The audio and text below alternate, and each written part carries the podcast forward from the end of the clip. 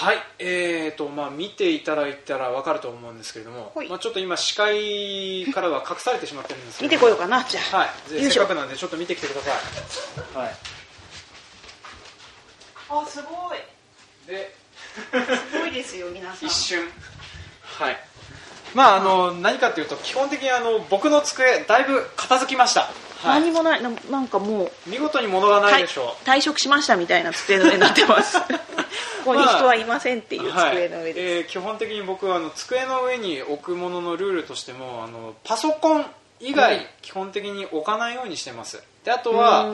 処理が終わっている書類のみあの裏返しにしてある程度一定期間だけそこに置いておいてあのたまったらシュレッダーにかけるっていうふうなことをやっていこうかなって思ってて、うん、まあそんな感じで何をしたかっていうとあの机の上を断捨離っていうふうな形でもうとりあえずいらないものとか全部捨てました、うんうん、はい。でまああのユーストファンの皆さんからいただいたあのなんか機材とかは捨てずに今持ってはいるんですけれどもなかなか使う機会がなくてどうしたもんかなって思ったりはしてるんですけどたまに使います、はい。まあ、そういうふうな使う機会とかあと書道の道具とか断捨離し損なったり書道？書道。あのー、さ書き初めしたじゃんはい、あれとかもなんかねちょっと捨てるタイミング逃して断捨離し損なってる部分とかは やっぱりあるんだけどもちょっとねあの机の中にずっと眠ってた書類とかもう随分決済が終わってるよねっていう例えばあの5年前の領収書。あの領収書ってあのなんかさ書いた後になんかあの複写式のやつだと残るじゃない、うん、それ、うん、うん、とか、まあ、あとはあの何ですかね。なんかあのインクの切れているボールペンとか。はいらないでしょ、うん、まあ、そういうふうないらないものとかを全部処分してですね、はい、机の引き出しの中身から何から何まで全部きれいにして、えー、忙しいのに？忙しいのにっていうか、まあ、あの雨が長かったんではい、でそのなんかフラストレーションを発散されるためにも多分なんかもう延々となんかバシバシ物を捨てたりっていうふうなことをしてたんですよね。であのこういうふうな断捨離なんですけれども、まあ、一度し始めるといろんなものに対してしたくなるんですよね、で今現在したいなと思ってるのが車庫の中なんですけれども、うん、なかなか捨てていいものと捨ててよくないものの差が分かりづらいんですよね、まあ、例えば明らかに捨てていいなって思うのは例えばあの錆びついてあのなんていうかなあのあの幅の調節が全くできなくなったモンキーレンチとか、うん、あと錆びついて19って書いてるんだけど19にはまらなくなったレンチとか、うんうん、まあ、そういったものは捨てていいよなとは思うんだけれどもなかなかあの捨てづらかったりしたりしますと、まあ、なんでかというと思い出のものとかっていうふうなことを言われたりっていう。あの工具の中に工具の思い出って何いやうちのじいちゃんがあの名前を彫ってる工具とかあるんですよ。あのパイプレンチなんですけれどもそれもだいぶ使いづらくなってるから捨てたいんだけど捨てらんないんだよね。はいでまあそんなような断捨離しづらいものとかもまあ当然あったりはしますと、うんうん、でまあそんなようなものをですね、えーと、捨てたりなんだりしたいよねっていうふうな話をちょっと今回いろいろとまあもうそろそろお片付けシーズンですもんね。そうねもうちょっとしたら、はい、冬になっちゃいますので、はい、まあ、そんな感じでちょっと,、えーとまあ、身の回りですとか、えー、最近こんな断捨離したよとかそんなような話をちょっと今回もしていこうかと思います、はい、というわけで今回も参りましょう。せーの。バカ農業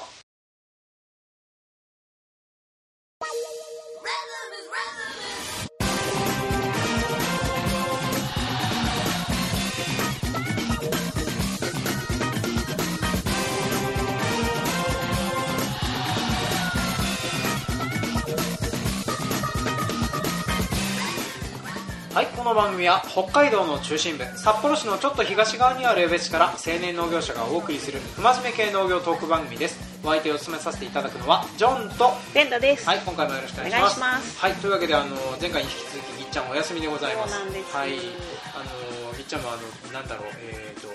まあ、あの前回理不尽の話でも話したと思うんですけど理不尽に理不尽が重なった挙句会議に出ざるを得なくなったというそうなんで、まあ、しゃあないよねということで、はい、残念です。ね、はい、でそんな感じでちょっと冒頭お話しした通り今回は断捨離のお話なんですけれども、はい、えーと、なんか最近断捨離したとか捨てたものとかってあります？今朝、はい、仕事じゃないですけどタンスの中を断捨離して片付けました。あの衣装ケースっていうかそうだね。うんうん。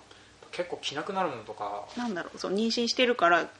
もうほとんど着れないのに入れっぱなしだったんだよね。タンスの中は着ないものが入っててタンスの上に積み重ねているっていうすごく旦那に怒られる状況だったので。ああなるほど。えでもあのそれって例えばお子さん生まれたら着るんじゃないんですか？そう着るので、はい、その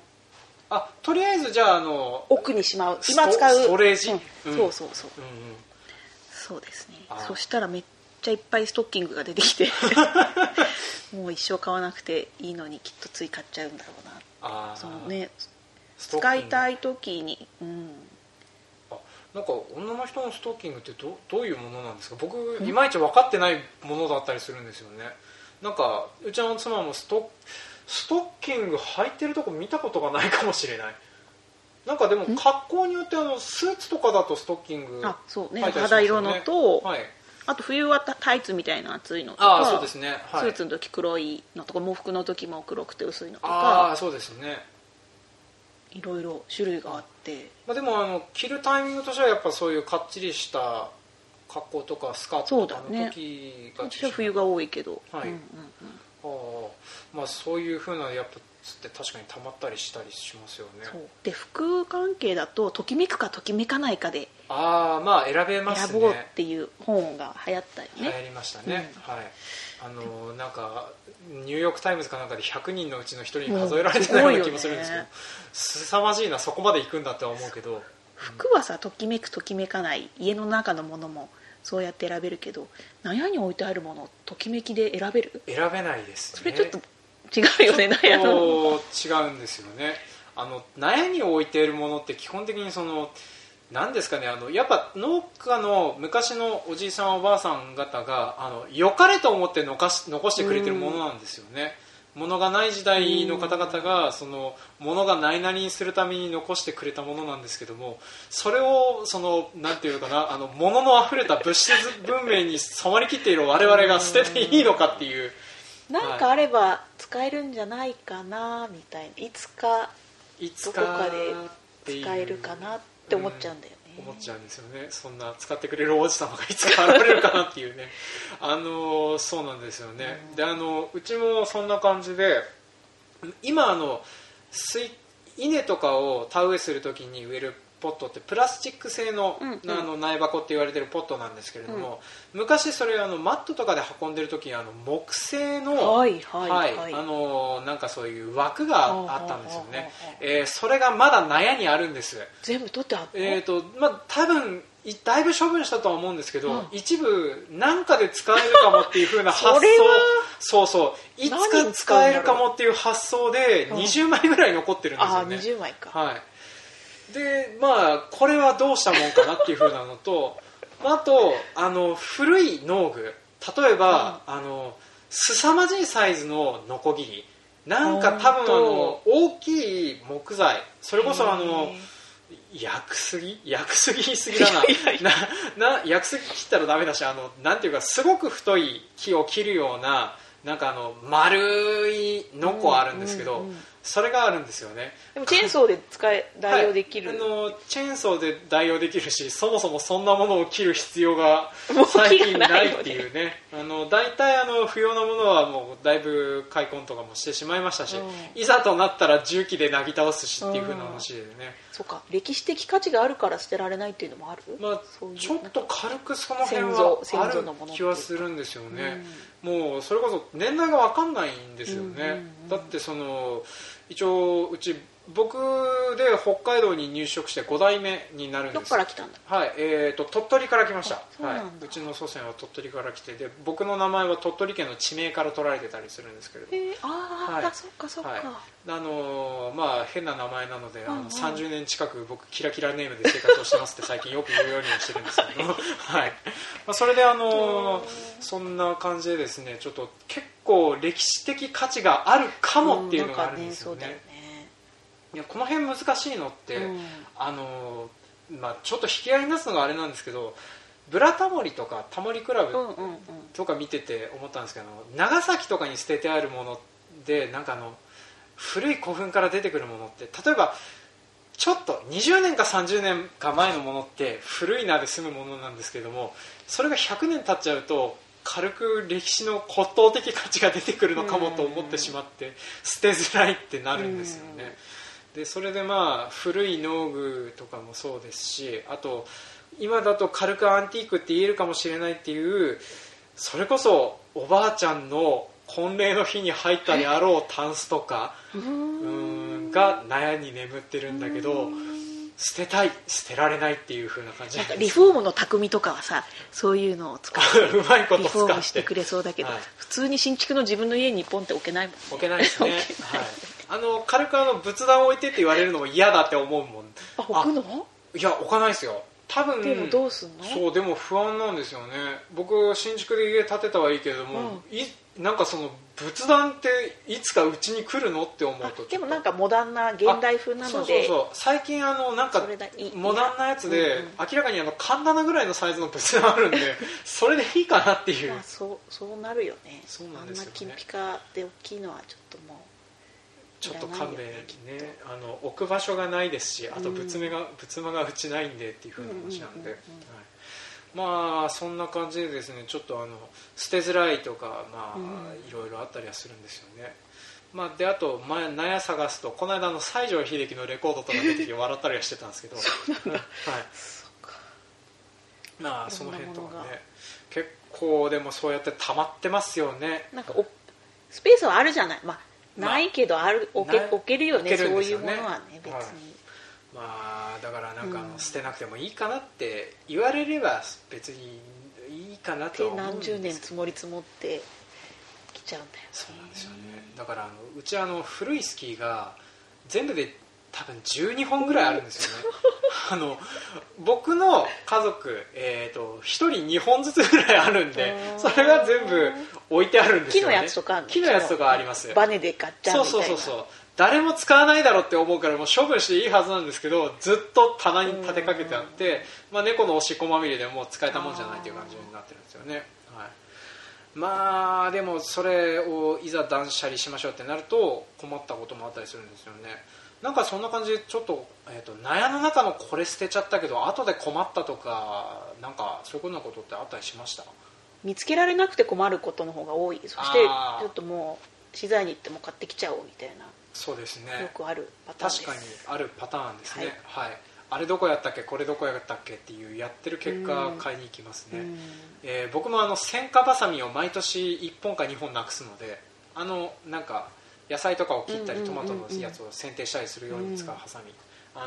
しょっちゅうなくしますね、はい、そうだよね、まあ、あと今年はですね僕あの名刺をその机断捨離するときにだいぶ、うん、えーと、当然全部スキャンニングをして処分したんですけど、うん、スキャンしてないで処分したやつが何枚かあったらしくて、うん、連絡が取れなくてどうしようっていうふうに困ったのもありました。まあ自分でなんとかならないけど人に聞けばどうにかなるよっていうふうな話でなんとかなったりはしてたんですけれど。でちなみにこの名刺とかってあれ処分していいものなんですかね？なんかあの心情的に捨てていいものかどうか悩むものではあるんですけどたまりにたまると結構邪魔だぞこれって思うやつなんですよね。そうだよね、はい、でももう絶対関わらないって人もいるよね。いますね。はい。まあ、確かにその通りなんですけれども。あの飛び込みの営業さんの名刺とかはさすがにもうないよっていうふうな話でね、うん、うん、うちプリンター入ってるしと思ったり、はいまあそんな感じなのでちょっとそれもねあの取ったり取ってなかったりするっていうのはちょっと困ったりはしましたけど、うんうん、まああとまあ物こっからじゃあ今のところ捨ててないけど捨てたいなってものとかってあります？悩の中。悩の中うんとなんかうんありますね。例えば。えっと古い家祖父が建てた時代の家の障子みたいな、はい、ああ捨てづらい。障子っていうか多分それにきゅうりの、はい、きゅうりを這わせてたりして使ってたと思うんでね。そういうなんか家の建材？ですかね、うん、うん、あの昔家の壁だったとかそんなようなやつなんですよね、あとはそのポポットだけどマットがあるとか、そのもうやり方が農作業のやり方が変わったのに前のをなんとなく取っているものがやっぱりあるから。そうですね。意外と値段つかないかなって思うけどつかないんですよね、うん、うん、ま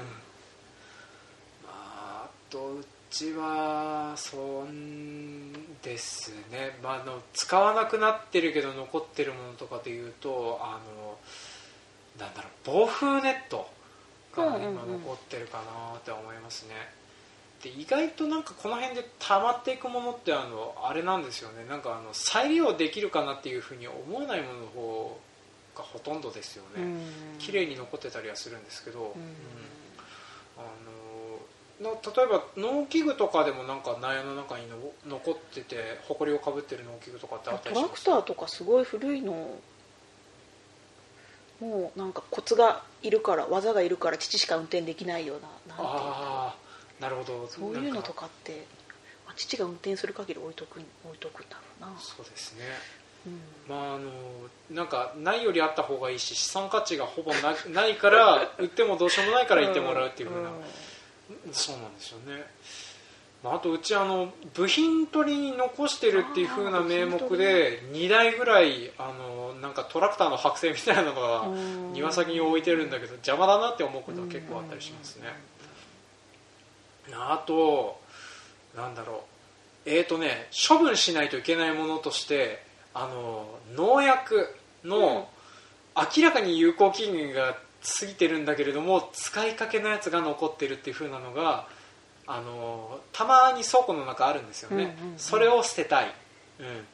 適正に処分したいって思ったりはしてますね。適正にというとどうえーと流す流すっていうか。流さないよ。それをどうするの？ちょっとあの、まあ、捨て方調べて、うん、多分埋めるなりなんなりその水のなんか水源とかに影響を与えないところに捨てることになると思うんですけど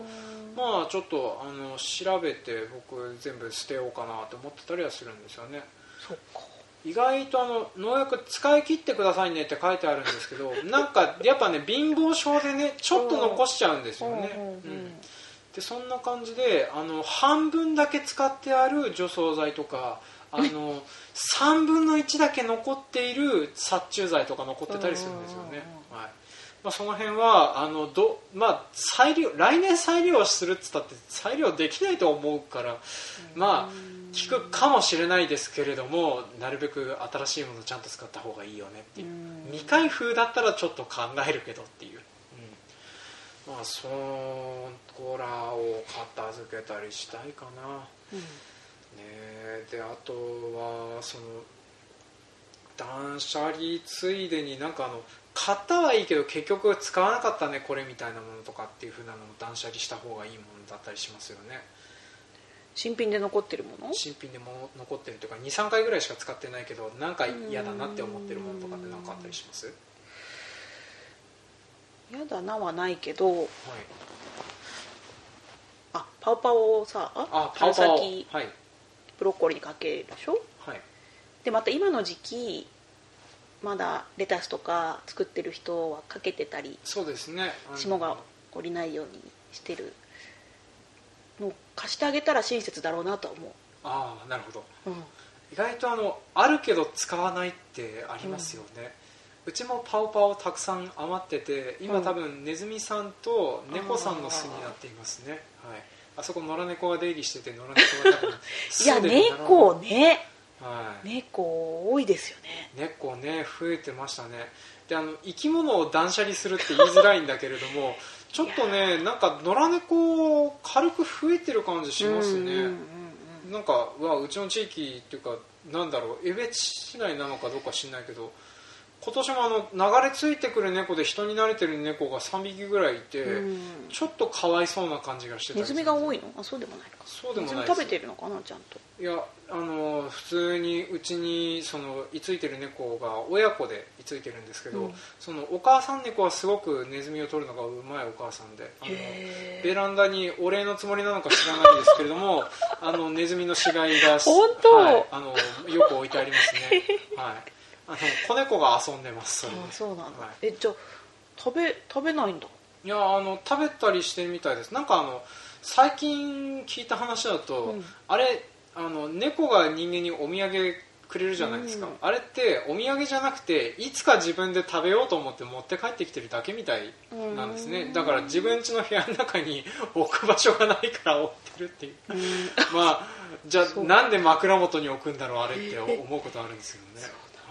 ちの実家であの今もう死にましたけどあの20歳だった猫はうちの母の枕元によくネズミの死骸を置いてたんですけど。そうなんだ。まあ、うちの飼い猫今全くネズミ取らないんで外猫が今お仕事をしてますねそういうね、はい、でまあちょっとその辺でね、はい、あのいろいろと片付けないといけないものとかは出てきたりするんですけどなかなかやりづらかったりはしますよね、でまああの僕その意外と勢いつけちゃうと何でもできちゃう気がするんですけれども、まあ、例えば僕あの家建てるっていう風になってあのまあ前回だいぶ前にちょっと話したかもしれないですけど僕はあの落ち込んでた時期にですね あの、まあ、クレジットカードが預金から引き落とせなくて一回止まるっていうふうなことを経験しまして、はいはいはい、でまあ、それがショックでいろいろとその自分でお金がかけられそうなものか自分でお金をかけてしまいそうなものを一旦いろんなものを処分したんですよ、うん、あの本とか漫画とか、うん、えー、売ったってこと？まあ売ったっていうのもあるし、うん、あの値段がつかなかったので弟に全部押し付けたっていうのもあるんですけども、まあ、あのそういうふうなのをやった結果ですねちょっといろんなものをだいぶ捨てるようになってきててで今あの着るものがなくて軽く困ってきてたりしますってその時勢いでですね冬物をだいぶ処分してしまいまして、うん、今あの冬物の着るものがなくてどうしたもんかなって 買いに行かないといけないっていう状況になってたりしますね。うん、そうなんだ。だからあの意外と良し悪しではあったりするんですけども片付くとまあやっぱいいですよね。いやいいよいいよ、うん。うん、あの探し物しなくていいっていうのが一番助かりますね、でまああの僕その今車庫の中断捨離したいっていうふうに一番思ってる理由っていうのが工具が特にそうなんですけど、あのー、全然必要な工具が見つからないんですうちの工具箱、うん、あのなんだろう。うちのっていうのは実家の。実家の置いてある工具箱なんですけれどもまずラチェットを探すんだけどラチェットがないっていう。でラチェット本体見つけてよし12って思ったんだけど12がないっていう。111314っていうああるけど12だけないっていうまあ、そんなようなお父さんは積極的に片付けてくれる人なの、はい、いやそうでもないです。あの持ってった場所を持ってったまんまになってたりするのでそりゃそうなるよねっていう、まあ、だからうちはあのなんか12だけ毎回なくなるんで、うん、その12だけ新しく買ってきてもう軽く12だけ 5, 5ダースぐらいあってもいいんじゃないかって思ったりするんですけどね。はい。まあ、そんな感じ。あとはあの結構工具とかもポンポンあちこち持ってってポンポンあちこちなくしてくるんですよね、うんだからモンキーレンチがないよとか、えー、と水平器がないよとか、プライヤーがないよとかっていうふうなことを結構頻繁にあるんで、あの工具セットに全部あの買ってしまってあのそこから部品が1個なくなったらすぐ分かるようにしといた方がいいかなって最近思ってるんですよ。会社のとごっちゃにならないの？他の人のと？ちなみにあの会社っていうかうちあのそれぞれの家でそれぞれの工具を持ってるんですよなんかそれをさトラクターに積んであかのものとかっていう。あでも大体自分家にあるものを使うんですよ。だからごっちゃになることはないんですけども、うんうん、ただ人んちの工具も結構ごっちゃごちゃになってるんで、うん、例えばとっさに何かの工具あの例えばえーと、そのうち、えーと、社長の車庫の中で野菜の選果とかするんですけど、うんうん、突然あのコンプレッサーのホースが外れたってなった時に そのホースホースを直すのに工具が必要だっていうふうに思って、うん、社長の工具箱をなんか開けてみると、うん、必要な工具が見つからないっていうふうなことが結構あるんですよ。はい。ちょっとそういうふうなことを避けるためにもなんかあのパッと持ち歩けるできるような工具箱欲しいなって思ってアマゾンで眺めては5万円かとか、ね、結構やっぱいいのするんですよね、うん、まあ、安いやつ買うと1万円とかしないで買えるんですけども、うん、まあ工具一生もんだって話なんで多少高くてもいいのかなって思ってて出せないって思いながら見てたりはするんですよね。はい。まあ、そんな感じでちょっと、まあ、あの多分その辺も今出せないって思ってるけれども工具をある程度いろんなものを捨ててしまったら買わざるを得ないことになるかなって最近思ってるところですね。はい。まあちょっとそんな感じであの断捨離したいよねっていう風なので、はい、えー、今回は締めたいと思います、はい、はい、というわけで今回は断捨離のお話でした。はい、はい。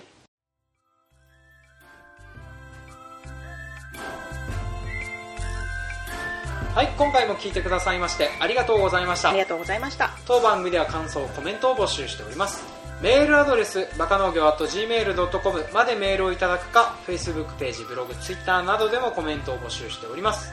えー、メールでトークテーマを送っていただく際に懸命に送,、えーと、送料着払いかと書いていただくとえーまあ、トークテーマが採用された暁に農僕らの作った農作物が送料着払いで送られることがあります、はい、でまあ冬の間ですと、まあ、物が限られるんで、えー、可能性があるとすると,、えーと、僕の作ってるニンニク米あとぎっちゃんどころのキャベツ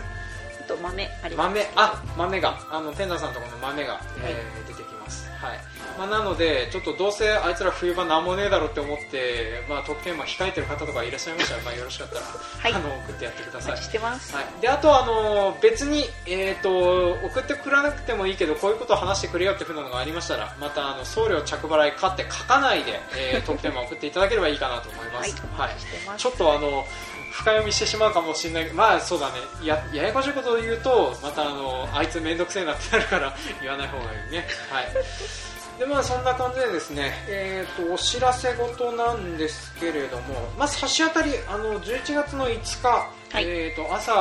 の NHK のニュース出るらしいので、はい、北海道の？なんか北海道だけみたいです、はい、北海道だけでなんか何時ぐらい？えっ、ー、とおはよう北海道ちょっとごめんなさい。時間まで見てなかったです、はい、なんかあの時間正確に分かりました。らちょっとフェイスブックページかブログにでもちょっと上げておきますね。はいでまああのそちらの方にであいやちょっと待てよ。メールいただいてたから分かるかもしれない。いやえーとね、こんな風に話してて急遽いろいろあってあのなんだろうあの放送なくなりましたっていう可能性もなくはないのであの、うん、えっ、ー、とあわかりました。すいません。全然違った。前回話してた内容とちょっと違うわ、はい、えっ、ー、とね11月12日、はい、朝7時45分から5分間程度えーと、おはよう北海道かっこ北海道向けという番組で、えーと、我々のことが出るそうです、はい、はい、ね、前回11日って言ってたよね、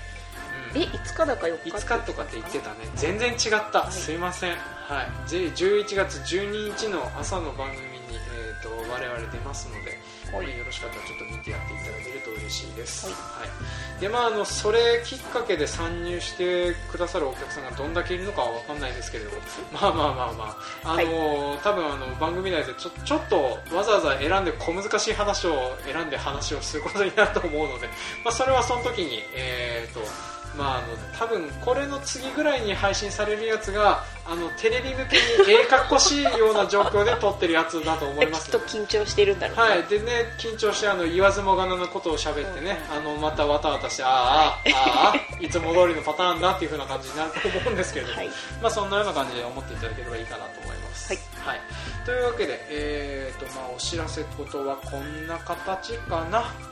はい、はい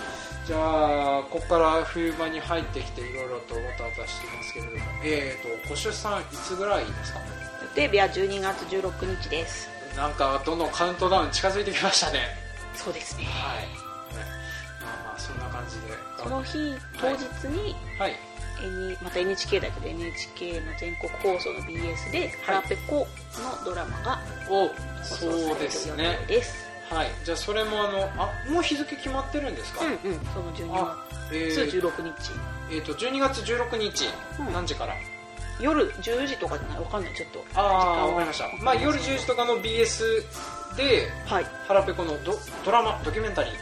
ドラマです。あドラマですね、はい、腹ペコ。設定はまるまる腹ペコですが、はい、出てる人物というかストーリーはまあ作り上げたもので。まあまあそうですね、まあ、じゃああのなんでしょう。腹ペコという団体を抽象化した登場人物が主人公っていうふうな感じ。はい、声だけ出てます。声だけ出出ますか？収録声の録音だけ来ました。あそうなんですか。腹ペコっていう。絶対わかんないような感じで。出てます、はい、じゃあまあそれも含めて、はい、えーと NHKBS の方で。そうです、はい、見れる方はぜひ、はい、もうねホームページとかもできててね。あそうなんですか。あらすじとかが載ってます、はいはいはい、じゃあちょっとぜひチェックしてみてください、はい、はい、というわけで、えーとまあ、動画とかにも出るようになってきてなんか程よくあちこち名前が売れてきた感じでございますね、はい。まあ、地道に、えーと、これからも配信続けていきますので、はい、えーと、今までの方もこれから聞き始めた方も、まあ、地道に聞いていただければいいかなと思います、はい、はい、というわけで今回も長々と聞いてくださいましてありがとうございました。ありがとうございました、はい、次回もお楽しみに